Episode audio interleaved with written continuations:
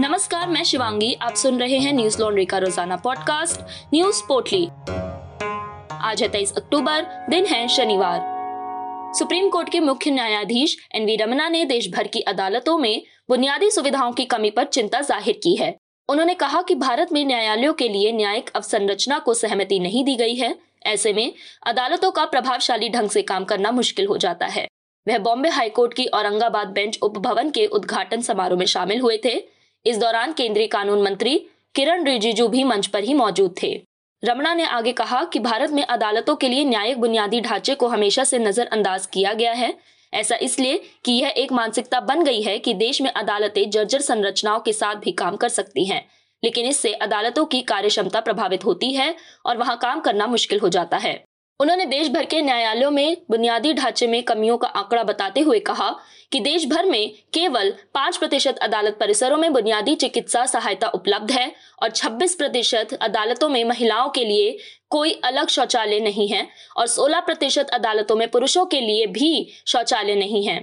इसके अलावा लगभग 50% न्यायालय परिसरों में लाइब्रेरी नहीं है और 46% न्यायालय परिसरों में शुद्ध पानी की भी सुविधा नहीं है।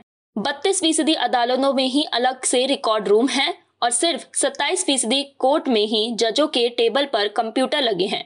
बाकी 73% जजों के टेबल पर तो फाइलें ही रहती हैं। बिना दुरुस्त ढांचे के हम लंबित मामलों और निपटाए जाने वाले मुकदमों की खाई नहीं पाट सकते हैं। इसके साथ ही उन्होंने कानून मंत्री से यह सुनिश्चित करने का भी आग्रह किया कि संसद के शीतकालीन सत्र में राष्ट्रीय न्यायिक अवसंरचना प्राधिकरण की स्थापना का प्रस्ताव लाया जाए। उन्होंने कहा कि अथॉरिटी बनाने का प्रस्ताव उन्होंने कानून मंत्री को भेज दिया है। समारोह में केंद्रीय कानून मंत्री किरेन रिजिजू और महाराष्ट्र के मुख्यमंत्री उद्धव ठाकरे सहित सुप्रीम कोर्ट और हाई कोर्ट के कई जज शामिल हुए। केंद्रीय गृह मंत्री अमित शाह जम्मू कश्मीर के दौरे पर शनिवार को श्रीनगर पहुंचे। अनुच्छेद 370 को निरस्त करने के बाद ये पहली बार है जब गृह मंत्री जम्मू कश्मीर के दौरे पर गए हैं। यह यात्रा ऐसे समय पर हो रही है जब कश्मीर में चरमपंथियों ने हाल ही के दिनों में आम नागरिकों, खासकर दूसरे राज्यों से आए लोगों को हमलों का निशाना बनाया है। अपनी 3 दिवसीय इस यात्रा के दौरान अमित शाह ने राजभवन में सुरक्षा को लेकर एक एकीकृत कमान की बैठक की अध्यक्षता की। बैठक में 4 core commander, Jammu Kashmir police के शीर्ष अधिकारी और अन्य शीर्ष अधिकारियों के अलावा खुफिया ब्यूरो और CAPF के प्रमुख शामिल हुए, जिसके बाद उन्होंने श्रीनगर में सुरक्षा संबंधी परियोजनाओं की समीक्षा की। इससे पहले गृह मंत्री जम्मू कश्मीर CID के शहीद इंस्पेक्टर परवेज अहमद डार के घर गए। उन्होंने शहीद जवान को श्रद्धांजलि दी और उनके घर वालों से मुलाकात की। इसके अलावा अमित शाह ने जम्मू कश्मीर युवा क्लब के लोगों से वीडियो कॉन्फ्रेंसिंग के जरिए बातचीत की।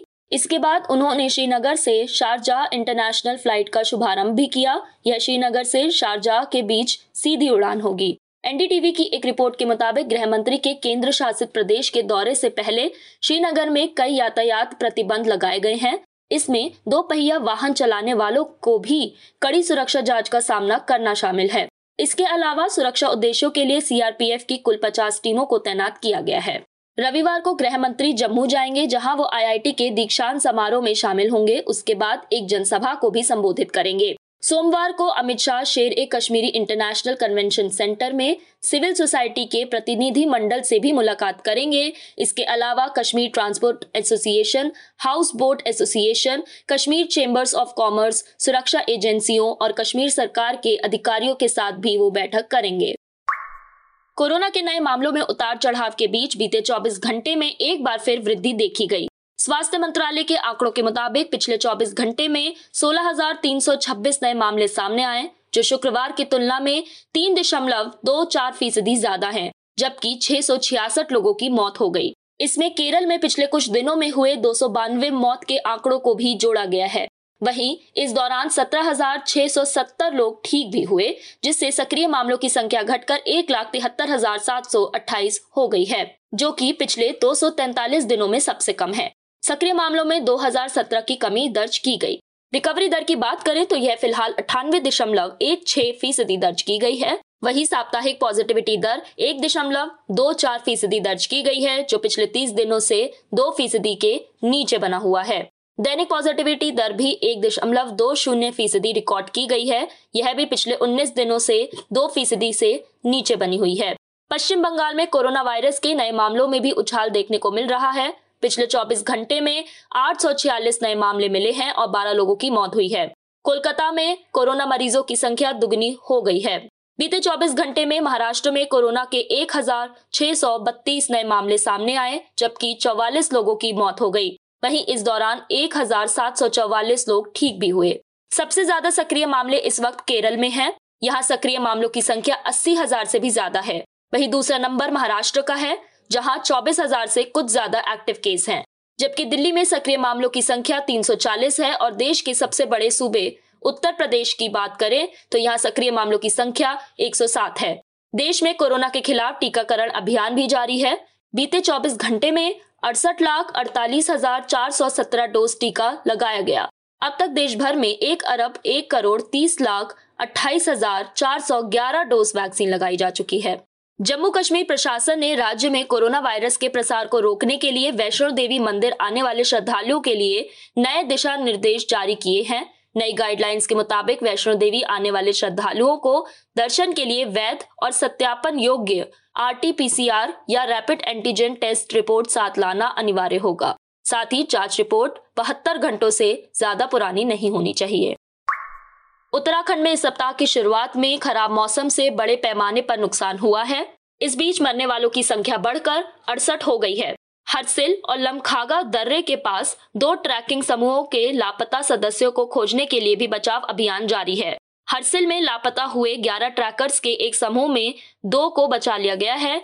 2 लापता हैं और 7 ट्रैकर्स के शव बरामद हुए हैं। उत्तराखंड के DGP अशोक कुमार ने ANI को बताया कि लमखागा दर्रे के पास लापता हुए 11 ट्रैकर्स के अलावा एक अन्य ट्रैकर समूह के भी 5 सदस्यों के शव बरामद कर लिए गए हैं। इसमें से एक दल मोरी सांकरी की एक ट्रैकिंग एजेंसी के माध्यम से हर्षिल से छितकुल के लिए रवाना हुआ था। इस दल ने उत्तराखंड में उत्तरकाशी जिले के वन विभाग से 13 से 21 अक्टूबर तक लमखागा पास पर ट्रैकिंग करने के लिए इनर लाइन परमिट लिया था, लेकिन 17 से 19 अक्टूबर के बीच मौसम खराब हो जाने की वजह से दल भटक गया। ट्रैकिंग दल से संपर्क टूट जाने और 19 अक्टूबर को उसके छितकुल नहीं पहुंचने पर ट्रैकिंग टूर एजेंसी ने बचाव के लिए प्रयास शुरू किए और उत्तराखंड व हिमाचल सरकार से संपर्क साधा। वहीं दूसरी तरफ बागेश्वर के DM विनीत कुमार ने PTI को बताया कि SDRF की टीम बागेश्वर के पिंडारी और कफनी ग्लेशियरों के पास फंसे 6 विदेशियों सहित 65 ट्रैकर्स को बचाने में सफल रही। 23 अन्य को भी पथौरागढ़ की दारमा घाटी से बचाया गया।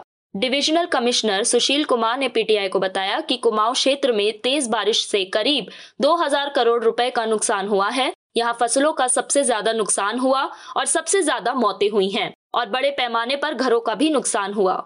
वहीं मुख्यमंत्री पुष्कर सिंह धामी ने गुरुवार को कहा कि उत्तराखंड में लगातार बारिश से राज्य भर में तकरीबन 7000 करोड़ रुपए का नुकसान हुआ है। उत्तराखंड के मुख्यमंत्री पुष्कर सिंह धामी ने शुक्रवार को चमोली जिले के डूंगरी गांव का दौरा किया था और राज्य में भारी बारिश के कारण हुए भूस्खलन में अपने परिजनों को खोने वाले आपदा प्रभावित लोगों से मुलाकात की। मुख्यमंत्री ने गांव के दौरे के दौरान मीडिया से कहा कि प्रभावित परिवारों को सरकार की ओर से हर संभव सहायता मिलेगी। जिन्होंने अपने परिजनों को खो दिया है, हम सुनिश्चित करेंगे कि उनकी अच्छी देखभाल की जाए। उत्तराखंड और केरल में भीषण बाढ़, बांग्लादेश में धार्मिक हिंसा और 100 करोड़ वैक्सीन पर हमारा लेटेस्ट पॉडकास्ट NL चर्चा अब सभी लीडिंग प्लेटफॉर्म्स जैसे Apple podcast, Google podcast, Spotify आदि पर आ चुका है। इसे सुनने के लिए इन प्लेटफॉर्म्स पर जाएं या फिर हमारी वेबसाइट hindi.newslaundry.com पर भी जाकर इसे सुन सकते हैं। न्यूज लॉन्ड्री हिंदी एक स्वतंत्र समाचार वेब पोर्टल है जो ग्राउंड रिपोर्ट्स की मदद से आप तक सत्य और तथ्यपूर्ण खबरें पहुंचाने का प्रयास कर रहा है। हमें सपोर्ट करने के लिए आज ही हमारी वेबसाइट hindi.newslaundry.com पर जाकर सब्सक्राइब का लाल बटन दबाएं और गर्व से कहें, मेरे खर्च पर आजाद है खबरें। BBC की एक रिपोर्ट के मुताबिक चीन ने कहा कि ताइवान के मसले पर किसी तरह के समझौते या छूट के लिए कोई जगह नहीं है। चीन का ये बयान अमेरिकी राष्ट्रपति जो बाइडन के उस बयान के बाद आया है जिसमें उन्होंने कहा था कि अगर चीन ताइवान पर हमला करता है तो अमेरिका उसकी रक्षा करने के लिए प्रतिबद्ध है। चीन के विदेश मंत्रालय के प्रवक्ता वॉन वेन बिन ने रोजाना होने वाली ब्रीफिंग में फिर से चीन दावे को दोहराया जिसमें ताइवान को चीन अपना हिस्सा मानता है। उन्होंने कहा, बात जब चीन की संप्रभुता और क्षेत्रीय एकता जैसे प्रमुख हितों की हो तो किसी तरह के समझौते या छूट के लिए जगह नहीं है। वांग ने आगे कहा कि किसी को चीन की संप्रभुता और एकता बचाने की हमारी दृढ़ प्रतिबद्धता और मजबूत क्षमता को कम करके नहीं आंकना चाहिए। ताइवान के बारे में बोलते हुए अमेरिका को शब्दों को लेकर सतर्क रहना चाहिए और ताइवान की आजादी के लिए अलगाववादी ताकतों को कोई गलत संकेत नहीं भेजना चाहिए ताकि चीन और अमेरिका के रिश्तों को गंभीर नुकसान ना पहुंचे और ताइवान में शांति और स्थिरता भी भंग ना हो। बता दें कि CNN के टाउन हॉल प्रोग्राम में एक प्रतिभागी ने हाल ही में चीन के कथित हाइपरसोनिक मिसाइल परीक्षण की रिपोर्ट का जिक्र किया और पूछा कि क्या बाइडन ताइवान की रक्षा को लेकर प्रतिबद्ध है, बाइडन चीन की सेना का सामना करने के लिए क्या करेंगे। इन सवालों के जवाब में बाइडन ने कहा कि हाँ, हम ताइवान की रक्षा करने के लिए प्रतिबद्ध हैं और इसे लेकर निराश होने की जरूरत नहीं है कि अमेरिका और मजबूत हो रहा है। लेकिन बाद में बाइडेन की टिप्पणी पर व्हाइट हाउस के प्रवक्ता जेन साकी ने स्पष्टीकरण दिया और कहा कि अमेरिका ने अपनी नीति में किसी भी तरह के बदलाव की घोषणा नहीं की है। इससे पहले अगस्त महीने में भी बाइडेन ने ABC न्यूज को दिए इंटरव्यू में ताइवान पर इसी तरह का बयान दिया था। उस वक्त भी व्हाइट हाउस ने स्पष्टीकरण देते हुए कहा था कि अमेरिका की ताइवान पर नीति में कोई बदलाव नहीं हुआ है। ताइवान के राष्ट्रपति कार्यालय ने कहा कि हम ना तो दबाव में झुकेंगे और ना ही समर्थन मिलने पर जल्दबाजी में कोई कदम उठाएंगे। वहीं ताइवान की राष्ट्रपति के प्रवक्ता जेवियर चैंग ने कहा कि ताइवान मजबूती से अपनी रक्षा करेगा। चीन और ताइवान के बीच एक बार फिर तनाव गहरा होता दिख रहा है। लगातार ताइवान के हवाई क्षेत्र में दखल देने के बाद चीन के शीर्ष नेतृत्व ने ताइवान के एकीकरण की बात भी कही थी। गौरतलब है कि चीन की सेना PLA ने अक्टूबर महीने के पहले 4 दिनों में 150 के करीब प्लेन ताइवान के हवाई क्षेत्र में भेजे थे, जिसके बाद से तनाव की स्थिति बनी हुई है। आज बस इतना ही। आपका दिन शुभ हो। धन्यवाद। न्यूज लॉन्ड्री के सभी पॉडकास्ट टिचर, iTunes और दूसरे पॉडकास्ट प्लेटफॉर्म पे उपलब्ध हैं। खबरों को विज्ञापन के दबाव से आजाद रखें। न्यूज लॉन्ड्री को सब्सक्राइब करें।